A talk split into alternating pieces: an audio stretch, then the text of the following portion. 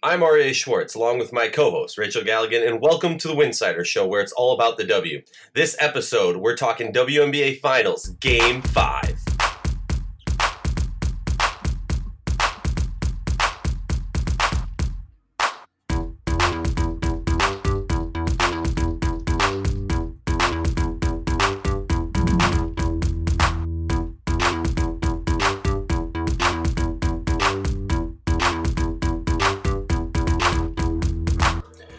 Show, please consider joining our Patreon community. For less than a cup of coffee a month, you can directly show support for the hard work we do covering the W.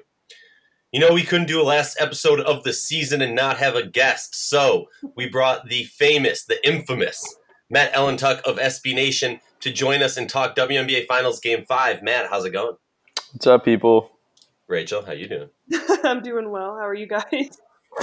You know what? You know what? I'm, I'm just going to throw this out there for the start. The first uh, WNBA game of the season that I missed was game four of the WNBA Finals. I had to Sandy Koufax it. Look it up if you don't get it. Um, but long story short, I was, you know, everyone can hate me for this. I know being a DC person, some people are really going to dislike me for it. I was praying for a game five. I did not want the game, the season to end on uh, the first game of the season that I couldn't watch. And honestly, I think it's better for the league to have a game five. So I'm super excited. But uh, Matt, what, what's your reaction as someone based in DC and probably thought that he would not be coming home to DC for a game five? Folks, I am tired. It's been a long season. we're, Matt's going on vacation in two days, and we're really cutting it down to the wire, WNBA. But no, I'm really happy. I mean, getting this series to push to five, and especially having a game as thrilling as Game Four was, is like everything you can ask for for a growing league, right? Like if anybody watched the last game, they're definitely coming back for tonight's finale, which is kind of the dream. Rachel, what what were your your initial reactions to uh, pushing to game five? I mean, I called it, so I'm not too surprised. Oh, no, in, in all seriousness, um, first and foremost, you guys, I'm in Colorado and it's snowing right now. There's literally two inches of snow on the ground. I just want to make that plug. Um, and, and and back to that, back to the actual WNBA. I um, I'm not surprised. Um, I really did feel like this series would go to five. I feel like it's great for the game. Um, I think these are two brilliant teams in terms of what they can do, you know, offensively, defensively, the the drama surrounding this series, and honestly, the, the drama surrounding this entire season. I mean, it, it would be pretty anticlimactic if it didn't go to a game five, you know, and it's just been a very long season, as Matt said, and um, I think we're all probably pretty pretty tired from it, but yet at the same time so hyped up about what's going to happen tonight and uh, what we're going to see. I mean, it's just uh, it's just been a jam packed series full of drama, um, and these are just two incredible teams, very different teams, but um, I mean, it doesn't get any any better than a game five in the WNBA final. I, I gotta say, my favorite moments of the WNBA playoffs so far this year have to be one, Liz Cambage's little trash talk after pulling off that victory in the semifinals. Uh, two, anything Courtney Williams related, and this is in no order, anything Courtney Williams or Don Williams related, because that's just been pure gold. And then has to be uh, Natasha Cloud guaranteeing the victory in the post game presser Yeah. uh, after the loss in game four. And that that's what I like to see. I, I like it too. I mean, I, I think that's a, a bold statement, but that's the type of edge that you need to have. You know, if you're Washington, um, who, who just took an L and, and you headed back home and, and you have that sort of fire behind you headed into a game five. Like, I love everything about what she said. I love the swag behind it. Um, and, and I'm absolutely here for it. The Mystics have come alive in these playoffs, and like obviously we know how great they are on the court, but they've always been like a sort of mellow, laid back. Like they're labeled based on their superstar, right? And we know Elena is really just like calm, cool, and collected. Liz Cambage lit a fire under them, and then they've been talking shit ever since, and it's kind of beautiful. Like this is what we wanted from them. Like, give me some sort of spark. Let Natasha Cloud talk. Aerial Powers, we know, has no problem talking. Uh, You know, it's been gold. Matt, Matt, I'm ready. That's a, that's a fantastic point because you know we have talked so much about Connecticut having uh, the disrespect and the chip on their shoulder and the underdog, kind of that that overall tone that we've seen very much, you know, these last few weeks. But you know, you're right about the Mystics. You know, they not that they have an underdog tone, but they do have something that has come alive in them in terms of that edge um, that maybe we didn't see throughout the course of the season in terms of different personalities and the and the, the shit talking and stuff that's kind of happened. Um, we've seen that really thrive, you know, these last few weeks, and I think that's a great point. And in large part, headed into this finals, especially this final game, is going to play an important role. Yeah, and something I'm looking for. Um, I don't know if, if you caught this stat that our guy Gabe Ibrahim put out. Whoever has won the first quarter so far in this series has won the game. So like throw out, you know, quarter number two, quarter number three, and quarter number four, because all it matters is quarter number one. Um, for me, just thinking about who's going to pull off this win, it's all about the energy, but controlled energy. We saw in, in the games that uh, DC won. Connecticut had energy, but they kind of looked a little bit lost, a little bit panic energy. Um, and DC, honestly, when when they're kind of backs against the wall and haven't been playing well, uh, I've just seen no energy, a very stagnant offense. Rachel, what's going to be a key element uh, just looking at this game as far as like stat lines or something like that that you're looking know, at? I was just really looking at numbers before we jumped on this podcast and I mean, everyone knows I'm a huge advocate for the, for the rebounding battle, and, and I agree. I think the team that jumps out, obviously, that that's what one that we've really talked about, about a lot. Um, the team that wins the first quarter wins the game. But honestly, rebounding, this is a huge uh, step in this series alone. You know, the team that has won the rebounding battle so far, these last four games, has won the game. And I think both teams rebound the ball and control the glass in very different ways. You know, for Connecticut, that's about being aggressive. That's sending um, multiple people to the glass, really getting generating themselves second chance opportunities. And for Washington, that's just being sound and controlling the glass, limiting second chance opportunities. Um, their shots, you know, for the most part, both teams are great shooting teams, but especially Washington. You know, when they're making shots, they're not going to go get a ton of offensive rebounds, but it's important for them to control the defensive side of the glass, and that that is such a big number. And I, I just put a tweet out that's kind of bold, saying that whoever rebounds whoever wins that rebounding battle tonight is going to win the game. And no, that's never a guarantee, but that's been the pattern so far this game. So really pay attention to um, you know Connecticut being aggressive, sending JJ to the glass. You know if, she, if she's having a monster game, you know like 18 rebounds again, look out because it's going to be a long night for for Washington if, they, if they're you know putting up that type of numbers. But you know I'm a little bit concerned with Washington with the injuries, especially with Elena, Elena who's their leading rebounder and her ability to get in there and, and bang around a little bit um, is important. You know, with that stat line in particular, that's that's the one for me that plays the biggest role. Matt, what are your thoughts?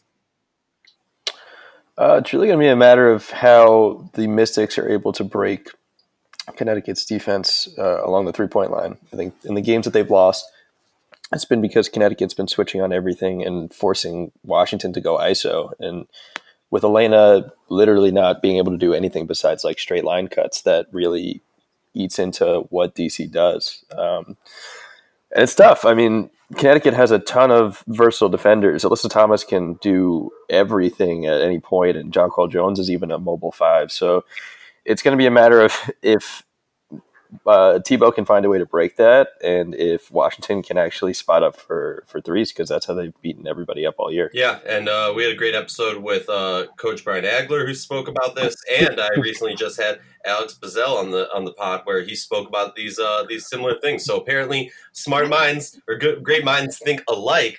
Let's move on though. We're going to do it a little differently. Uh, I feel like everyone, when it comes to W coverage, has been talking about the positives uh, if they pull off the win, what it's going to take to pull off the win. So we're going to flip it and be those glass half empty type people. Obviously, one team's going to win, and obviously that team is going to get a lot of attention uh, on on that victory and winning the first championship in their team's history. But we're going to do for this game, uh, for this series, as it were, we're going to talk about what it means to the teams that lost. So, what does it mean to DC assuming that they lose? What does it mean to Connecticut if they lose? Who do we blame? Who didn't show up? Who's the MVP? Uh, and, and, and that type of stuff. You know, um, obviously MVP talks more so if they if they win. So that's a little bit of a flip of it.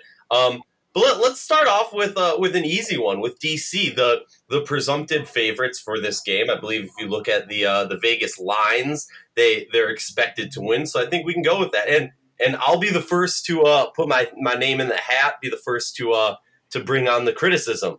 If DC loses, who do we blame? And honestly, I'm going to be quite blunt on this one. I personally blame Coach T. Uh, there's a reason if you if you look at his stats, he hasn't won a championship yet. I realize this is some sort of a hot take, and I'm not trying to take away from the greatness of his of his career or what he's done. I think he's an amazing person and an amazing coach. But there is obviously tiers and levels of coaches. There's ones who are amazing coaches, but when they get down to the end, they struggle. There's amazing coaches who just never had the team that really allowed them to get to a point of finally seeing that. Then there's coaches who honestly, their players just make them look better than they are. And for me, Coach T is a, a coach who has shown he is a great coach. No one is denying that. But can he come through? Can he? Can you know? I look at it the same way as as a, a player. You know, they might have the most amazing career. Tina Charles, never been in the finals before.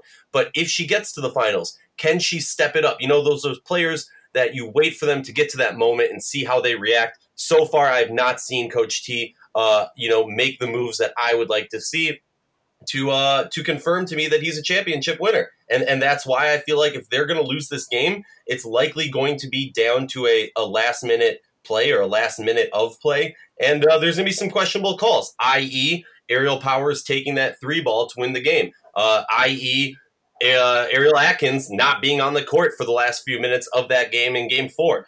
That's my take. Uh, Rachel, you'll go second. Yeah, I, I, definitely hear you on that. I think um, when, when, you're talking about two evenly matched teams that have gone back and forth in a series, the way we've seen Connecticut and Washington, I mean, the, the, the smallest margin plays the biggest role. I mean, we, we could we can analyze a lot of different things. I, th- I think you could have a take of this of, um, you know, home court advantage um, and how important that is with Washington being able to be at home and, and how good both of these teams are at home. Um, so for me, I, I, you know I definitely hear you on the Coach T thing. I think um, it will come down to the wire and decision making. I mean, it, it, we're talking about that that marginal of a difference. Um, decision making late in the game. Um, who, who's going to win that battle between Curt Miller and Coach T? you know, who, who, who ends up winning that um, is a, is a great question, and I think that is a question that deserves to be asked. Um, but honestly, you know, for me, I, I think for Washington you know, I, I, still feel like they're going to pull it out. This is by far, in, in, my opinion, been the best team consistently through the course of the season. But in order to win a championship, you have to have luck. You know, it's so difficult to go win a championship, and and we have some injuries here. You know, Elena Delle Donne, the greatest player in the world that I love to just continue to say, is is not one hundred percent. Um, Matt, what would you say she is? I mean, you you've been there uh, the last couple of games in person. I mean, she's made percent. She, yeah, I mean, the way she's described it, it's it's been ugly. I mean, she already said this is more painful than the knee injury last year, and trying to fight through it is just a whole different type of animal. She was describing how she sleeps on like she she only has like one or two positions that she actually feels comfortable in, and she's got to like line up pillows in every which way to like even be in the right you know like way for her to I, I don't know how to describe it. She was basically like I'm in so much pain.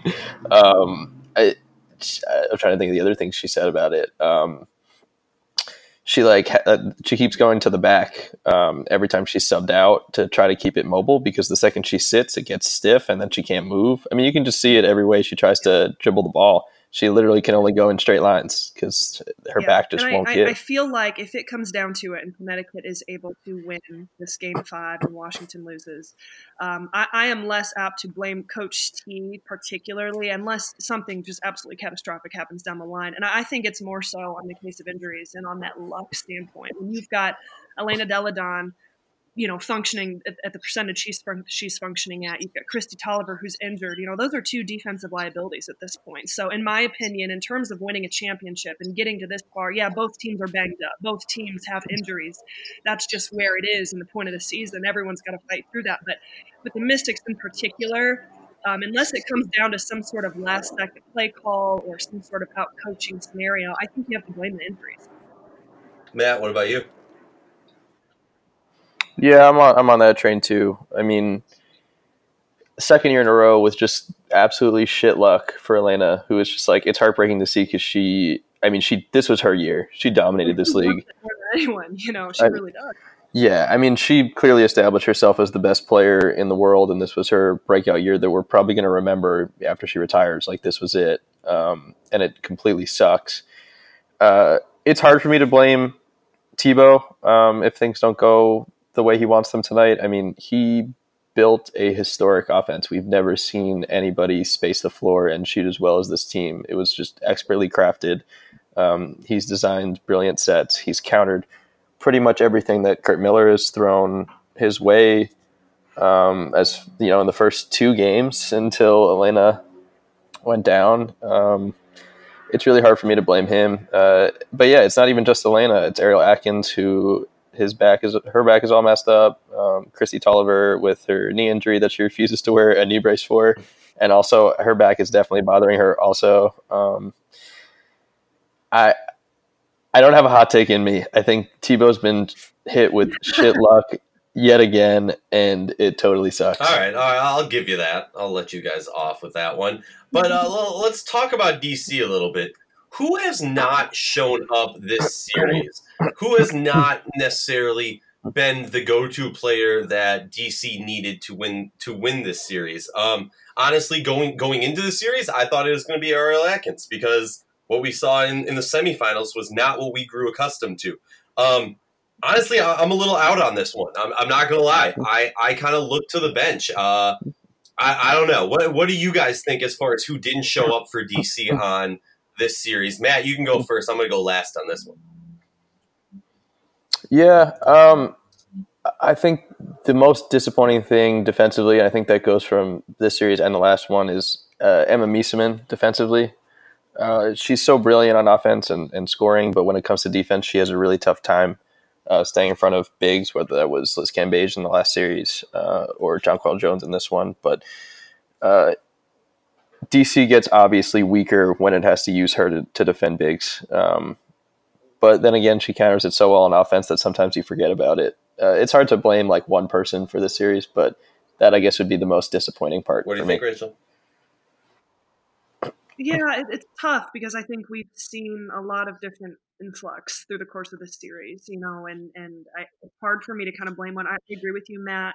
Um, and at least, in, in, especially I mean, offensively in Game Four, she kind of came alive, you know, late in the game. Um, but we got really, really excited about kind of her her MVP ish type of play early on.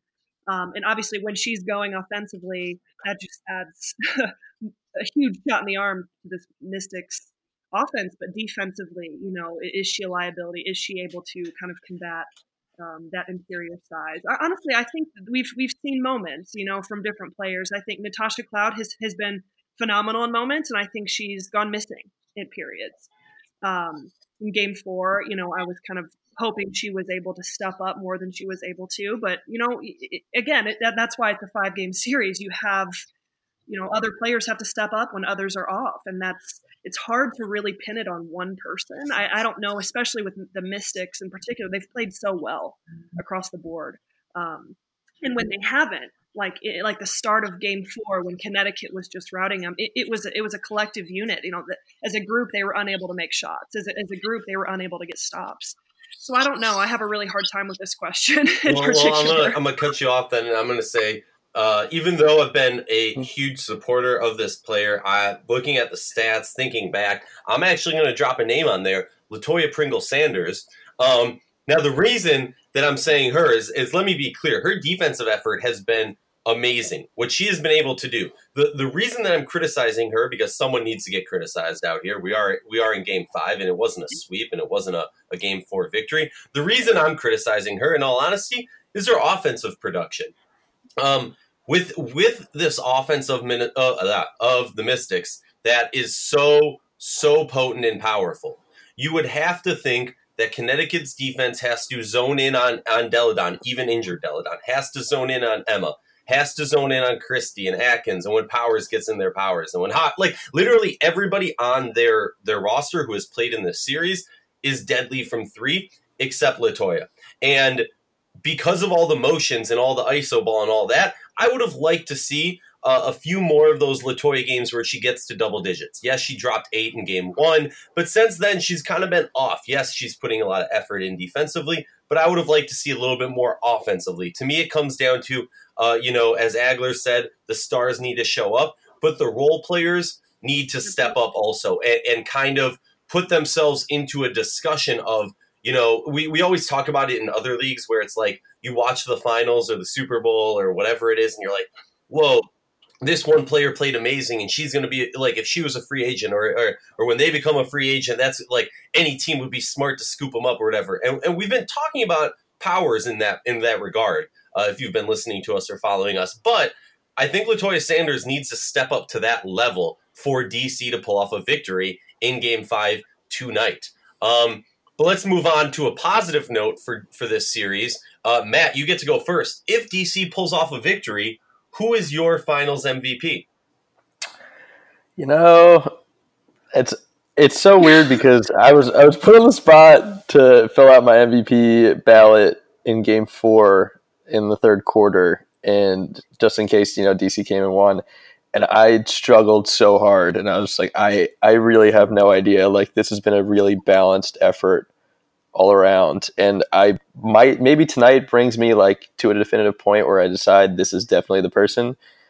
Uh, I think if everything stays average and there is no one extreme breakout player tonight, I still think it's Elena Delle Donne. Um, I know that might be a little unpopular since she did miss a game and obviously her defense has shrugged off. Um, since her injury, but everything DC does still is is because of the threat of her, even if she isn't playing at the top of her game. Uh, her still being an excellent three point shooting threat, even with a broken back, is what's opening up everybody else around the perimeter. And it's really her who held down John Jonquel Jones when she was healthy. Um, to me, it's to me it's Delle Donne still. Rachel, what about you? Yeah, it's hands down Elena Delle Donne. I mean, if she's on the court, even at fifty percent, Washington has a chance. If she doesn't play, it, gets extremely difficult. You know, as Brian Agler even predicted, whether people want to agree with him or not, um, they, they are not going to win without her on the court. And as Matt said, I mean, fantastic analysis from the, from the aspect of just what she brings to the game in terms of how much she can open up her teammates. Just the threat of her on the court changes the entire dynamic. You know, of how Connecticut is operating defensively of the decision making that you know Washington is making in terms of where where's the basketball going to go. So you know she she might only be putting up 11, 12, 13, 14 points a game because she is operating low. She, her presence on that court is the difference maker of this series.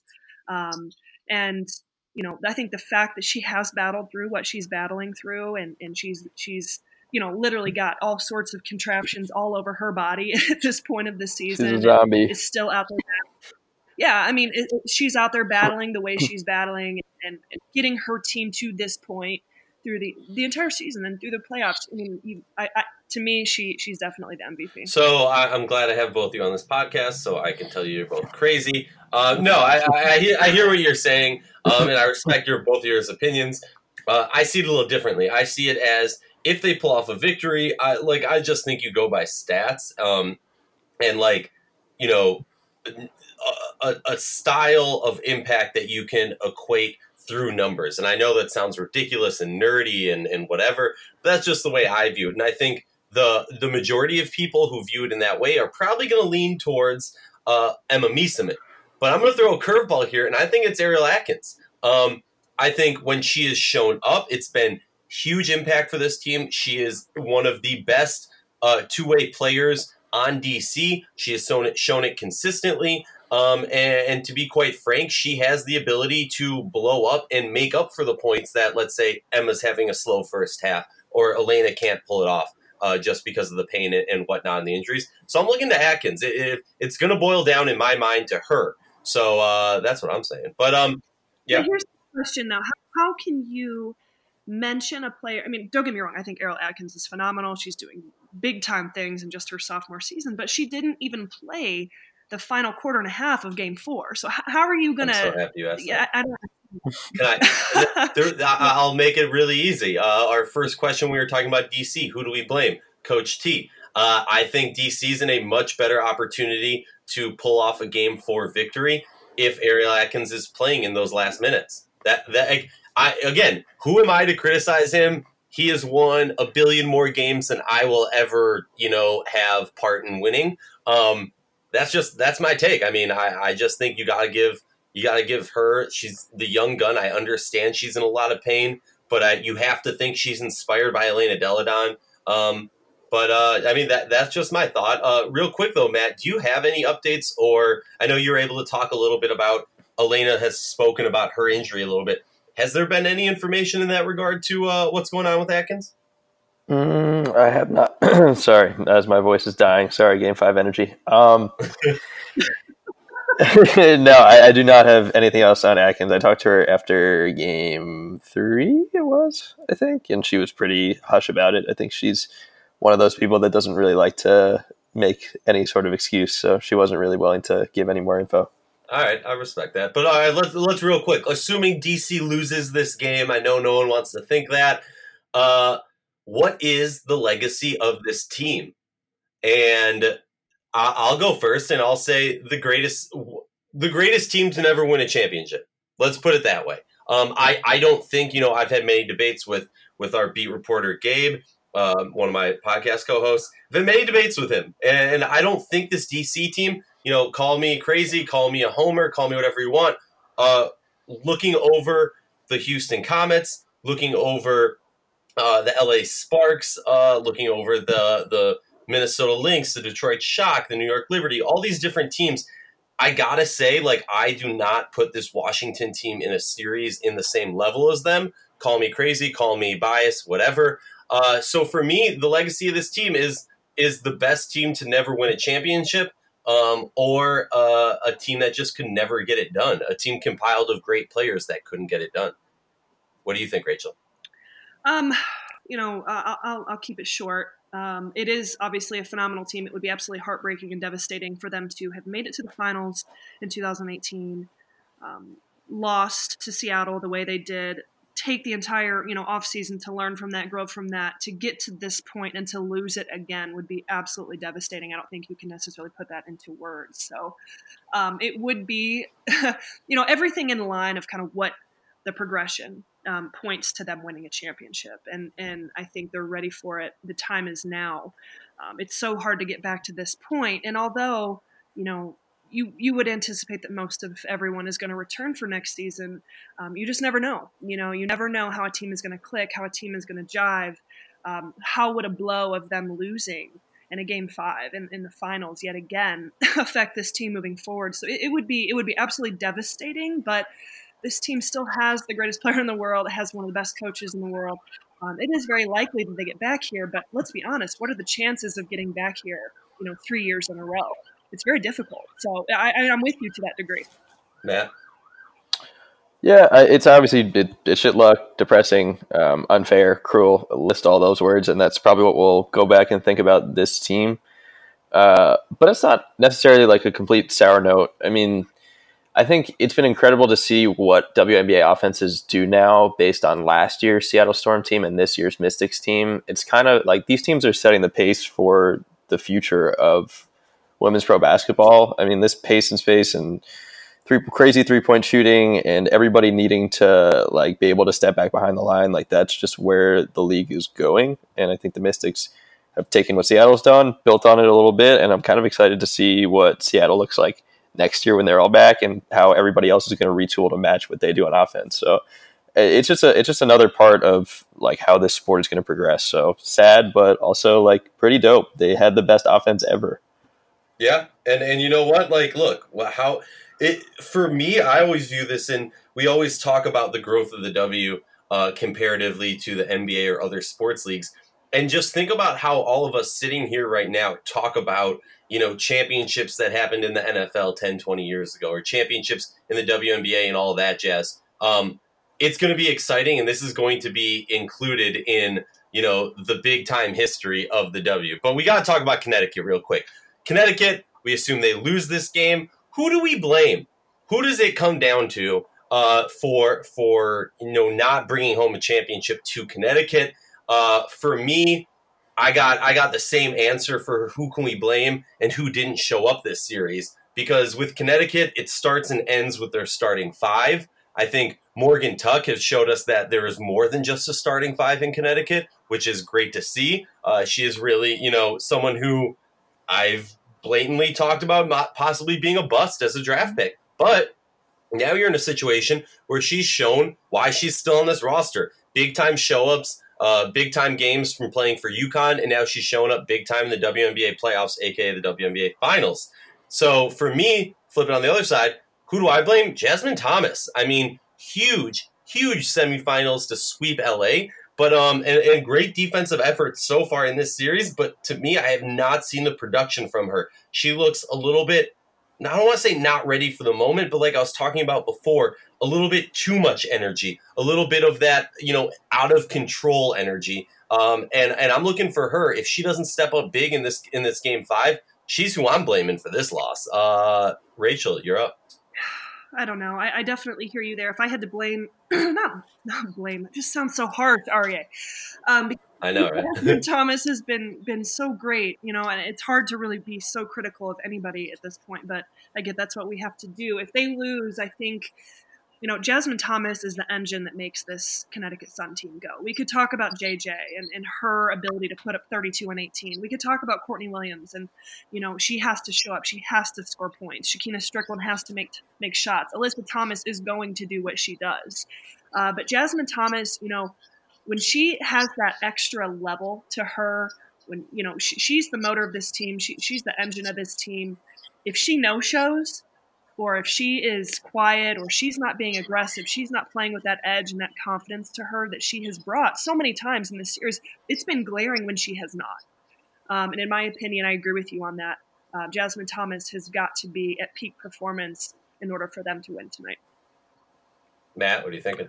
Yeah, I think I'm on the same page. I, I don't think this is farther than the the Connecticut Sun have made it further than any, anybody probably thought they were really going to make it. At least that's my opinion. So I'm blown away, even if they lose tonight. Uh, but I think the person who will have the most to reflect on if they do lose is probably Jasmine Thomas. I'm with you on that too.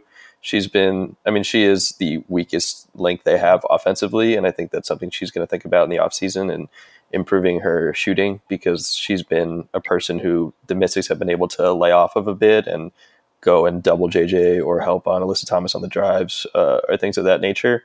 Uh, but then again, she's been excellent in spurts too. I mean, I think she's just going to have that same sort of Natasha Cloud, uh, like off season, like shit, like I am the worst shooter and I need to fix that. And I think she'll get there. Um, I just want to add one thing real quick. I feel like a, an idiot. Um, looking back at DC, I know I said Ariel Atkins for MVP reading the stats a little bit closer, I skipped over, uh, you know, the game three victory Sunday the sixth in Mohegan Sun, where Ariel Atkins goes one for seven and two points. So I might have to adjust my pick back to Emma. But let's talk a little bit more about Connecticut. Um, who is your MVP, Matt, for Connecticut if they win this series? Because they are a very even keeled team. So I think it's it's much harder than with DC. I mean, DC you have some some namesakes that you're obviously going to lean towards.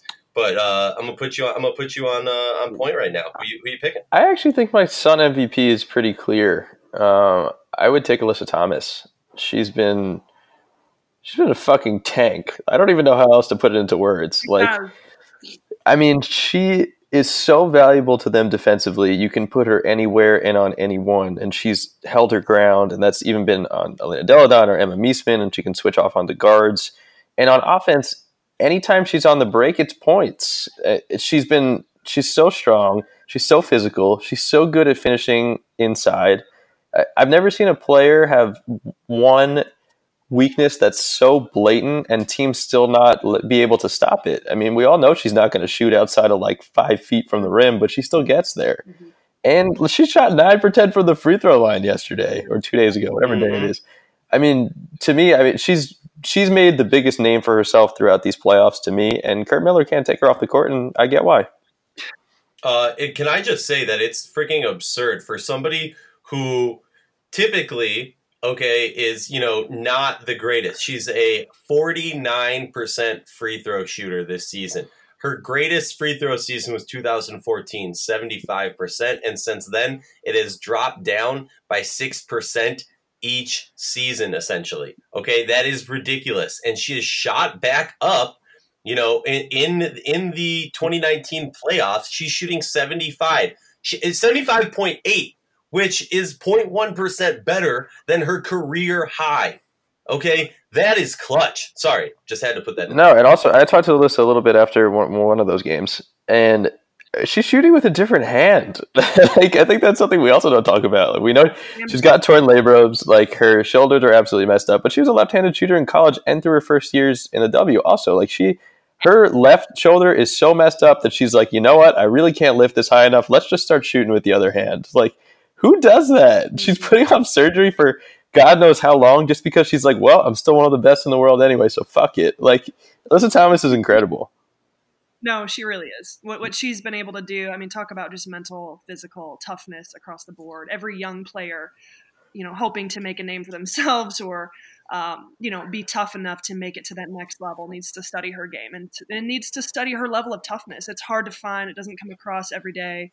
Um, she, she's one in a million in terms of uh, the toughness she brings to the court.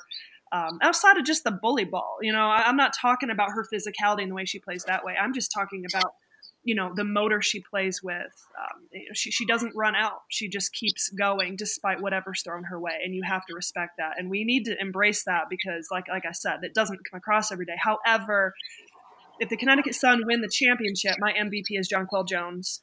Um, in every game that Connecticut's been able to win this series, she's been phenomenal. I mean, with the 32 and 18 performance in game two, and then followed that up with an 18 and 13 double double. I mean, you know, we talked about, I talked about rebounding at the beginning the show being such a key stat, and, and she really can control the glass. Everything rebounding wise for Connecticut um, is powered by, by JJ, but offensively, what she's able to do um, from a scoring standpoint, um, the player she's been throughout the course of the season, but, but in particular, particularly this series, if she has a big time double double game, Connecticut is always going to have a chance. Um, and she just makes such a difference on both ends of the floor. Uh, so that's my MVP. All right. Well, I'm, I'm glad we all see things differently. I respect both your opinions.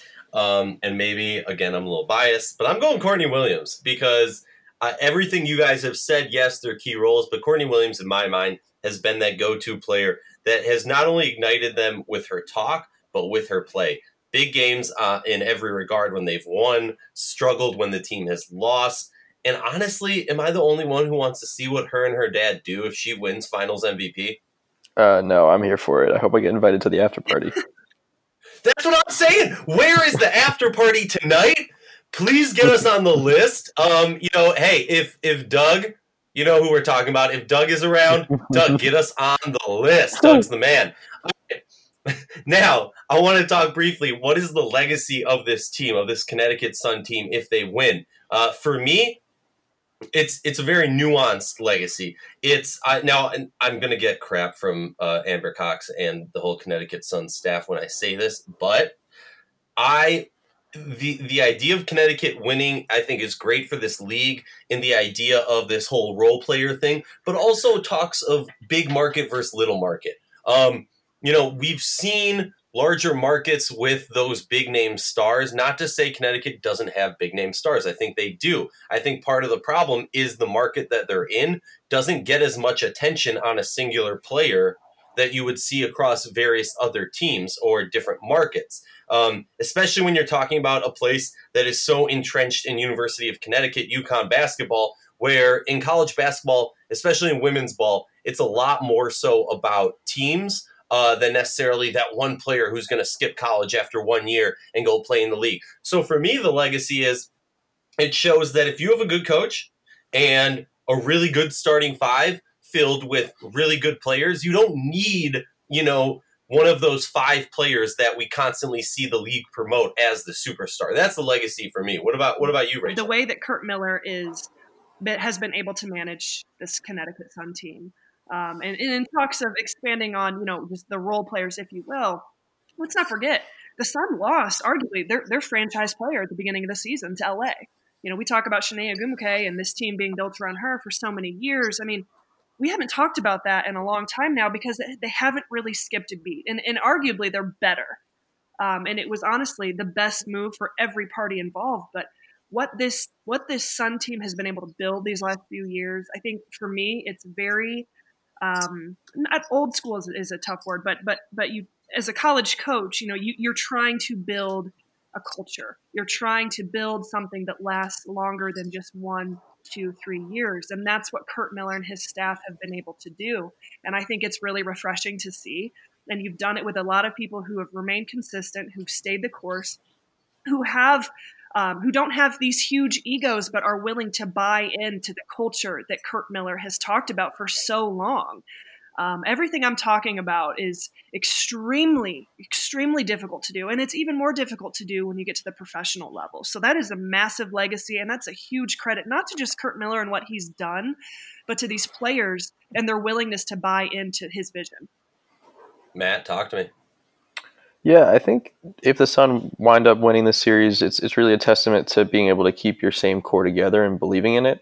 I think this league is especially really tough to sort of dynasty build with so many pieces going in and out all the time. You have players who don't even come to the W because they stay overseas. You have players banged up because they're playing 11 months out of the year. It's really hard to keep one sound core together, and Connecticut's done it. Uh, and I think that's a good part of the reason why they're where they are. I don't think they have even the th- second or third best roster in this league, um, but they've been able to grow the same pieces on the on the court together, and their ability to uh, just know where each other are, be able to stay in the same defensive rotations, uh, knowing each other's strengths and weaknesses like that that's big, and that's another reason why I think Washington is here too. That's another roster that stayed together for a bit of time, and that really that really helps. Awesome, I appreciate the insight, folks. Uh, we got to get going because game's about to start. We want to get this out so the fans can listen to it. As we always say, we believe the players of the W and its community deserve the same in-depth analysis and respect that men's sports receive on a daily basis. And that in mind, please consider joining our Patreon community to help support us in the hard work that we do. A big thank you to Matt for joining us. Check him out on Twitter. Uh, Matt, what's your Twitter handle? It is at M Ellentuck. Watch me cry and sweat and throw up online. there we go. And uh, you obviously know where Rachel's at, uh, folks. We'll hear. We'll we'll be speaking to you after Game Five, and uh, we'll see what happens. But uh, stick with it, and remember, it's all about the W.